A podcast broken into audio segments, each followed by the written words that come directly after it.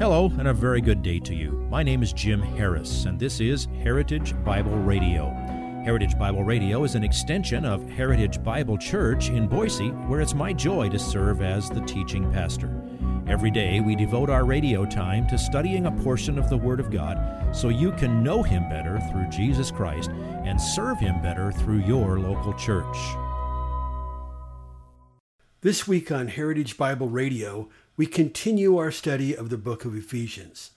Ephesians chapter 4, verse 25 says, Therefore, laying aside falsehood, speak truth each one of you with his neighbor, for we are members of one another. Please follow along with Pastor Jim as he teaches today's portion of this week's message entitled Speak Truth. We come back to Ephesians uh, chapter 4. And today we're going to go further into the subject of the walk of the new man, or as I described it last time, you knew. After the week before, when we, just called, when we called it you BC. You know what you were, you know what you have been made into in Christ.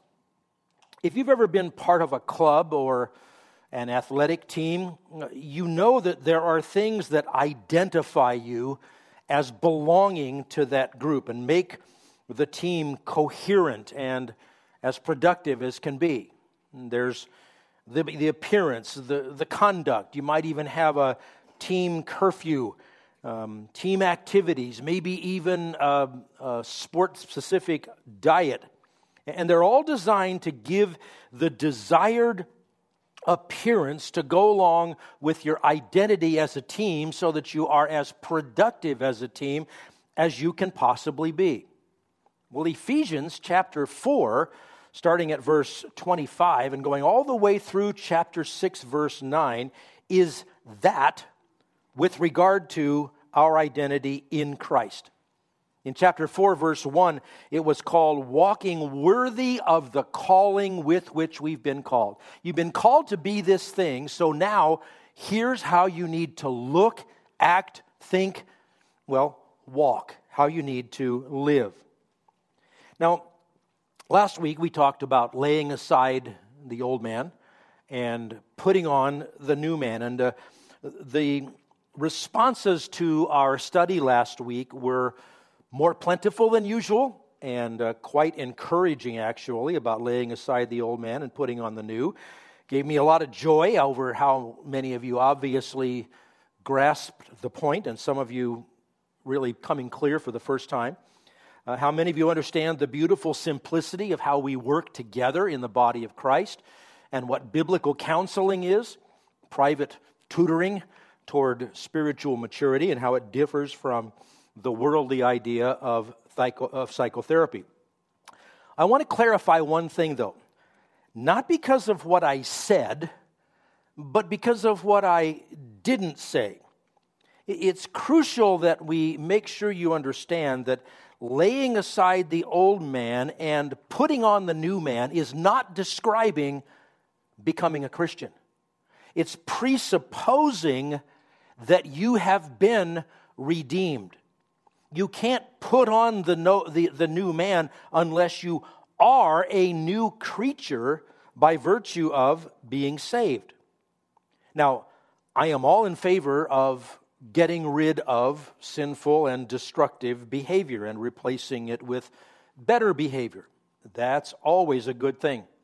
A person who is enslaved to an addiction is going to spiral downward. Uh, and it's far better to not be addicted to a substance like drug or alcohol or to a destructive behavior like gambling or promiscuity. But you need to understand that merely changing behavior does nothing to solve your ultimate problem. Your ultimate problem is that you are created in the image of God, but you are in rebellion against your Creator. You are alienated from Him. That has to be taken care of. If you don't call out to God to save you, not through anything you've done, but through the finished work of His Son, Jesus Christ, who died for your sins and rose again, if you don't do that, you are destined for the lake of fire. what we usually call hell. And no matter how we spit shine your behavior between now and the end of your life, if you don't belong to Christ, it's going to be a terrible eternity. So, it starts with the new birth. You can't do what chapter 4 calls you to do until you've lived through what chapter 2 describes happens to you. Ephesians chapter 2, verse 1. Here's a subtle way to say it. And you were dead in your trespasses and sins. That's Ephesians 2 1. But skip down to verse 4. But God, you were dead, but God fixed the problem. You were dead, but God, being rich in mercy because of his great love with which he loved us, even when we were dead in our trespasses and, and transgressions, made us alive together with Christ. By grace you have been saved, and raised us up with him, and seated us with him in the heavenly places in Christ. So, before we think about putting on the new man, laying aside the old man, being renewed in the spirit of your mind, putting on the new man, um, you have to have called out to God, like that man in, in Luke 18 Be merciful to me, the sinner. If you haven't ever done that, today is the day to do that. Then you can learn to lay aside the old man, be renewed in the spirit of your mind, and put on the new man. So, our section today begins with a therefore. This is now addressed to somebody who wants to be putting on the new man, wants to be growing in Christ. Uh, I, I want you to walk the walk of a new man, says Paul. So let's make sure that that's what you are in Christ. Now, if you're in Christ, get your conduct to match up to your position by laying aside the old man and putting on the new.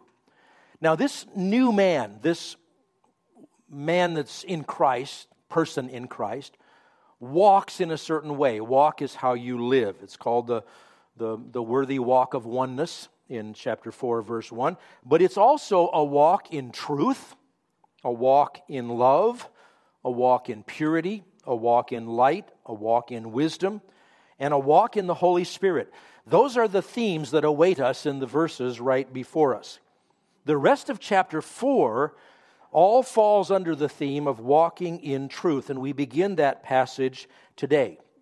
This is actually a series of interwoven imperatives with various degrees of explanation attached to them, but the basic theme is truthfulness. Truthfulness before God, speaking the truth of God, and speaking truthfully, honestly before people. Now, we're going to work our way through this passage by noting the, the key commands, and we'll include the rest of them along the way. As I said, the basic idea is the new man walks in truth. Now, as I looked forward to this, I intended for us to look at the first three of the seven commands which round out chapter 4. They are speak truth, be angry, that's not a misprint, and stop stealing. Stop stealing. Then Uh, reality set in, and about Thursday afternoon, it turns out we're only going to deal with the first of the seven. So here is a very detailed one point outline. Speak truth. One verse, 425. Therefore, laying aside falsehood, speak truth, each one of you, with his neighbor, for we are members of one another. That's the keynote for the rest of chapter 4. The other six commands are in one way or another derived from speaking truth and being members of one another. Now, as I said, it begins with the word therefore. On the basis of what has been said in verses 17 through 24, assuming you are in Christ, assuming you want to lay aside those old things that you still remember way too well, you want to put on the new man. Now, Paul's going to make a very specific and direct application. He says, laying aside falsehood. That's where it starts. Exactly the same idea as laying aside that he had back in verse 22. A corollary of laying aside the old man is laying aside all falsehood. Uh, in view of the fact that in Christ you've been taught to put off the old man, put on the new, here's a good way to start. Lay aside falsehood and speak truth. Now, you notice the phrase uh, speak truth each one of you with his neighbor. has some capital letters in it in our translation. That's because that's the way the New American Standard Bible uh, tips you off that this is in the New Testament, but it's quoting something from the Old uh, Testament. This actually comes from Zechariah chapter 8, verse 16. But Paul has already mentioned speaking truth, speaking truth in love, back in verse um, 15. So he's just tying together what he's already been saying. Being a Christian is inextricably tied to talking like a Christian. And notice he says, speak truth with your neighbor or with his neighbor. Neighbor in the context refers to fellow Christians.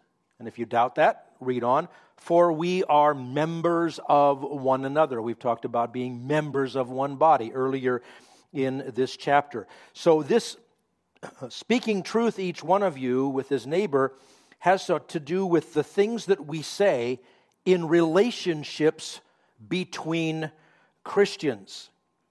Now, truth, obviously, in one sense, that refers to all truth. Remember earlier in chapter 4, the theology of unity in verses 4, 5, and 6, doctrinal essentials that are non negotiable. We, we speak that truth. If someone is out of bounds regarding one of those things, we go in love and we speak truth to, to explain to them what God actually says. But it also refers to, the speaking truth also refers to speaking truthfully, speaking honestly. So he's using it in the most, using truth here in the most general sense. We must speak biblical truth, but we must also speak with integrity and honesty. If you would like this message on compact disc, let me know and we'll send it to you. You'll receive the entire message, not just the portion on today's program. You can order by phone at 353 4036 or by writing to us at 7071 West Emerald, Boise, Idaho 83704, or on the internet at hbc boise.org. Heritage Bible Radio needs your prayers and your financial support. Once again, you can reach us online at hbc boise.org or by telephone at 353 4036 or by writing to us at 7071 West Emerald, Boise, Idaho 83704. And if you need a church home here in the Treasure Valley, I hope you'll visit us any Sunday at 7071 West Emerald. For Heritage Bible Radio, I'm Jim Harris. See you next time. Bye bye.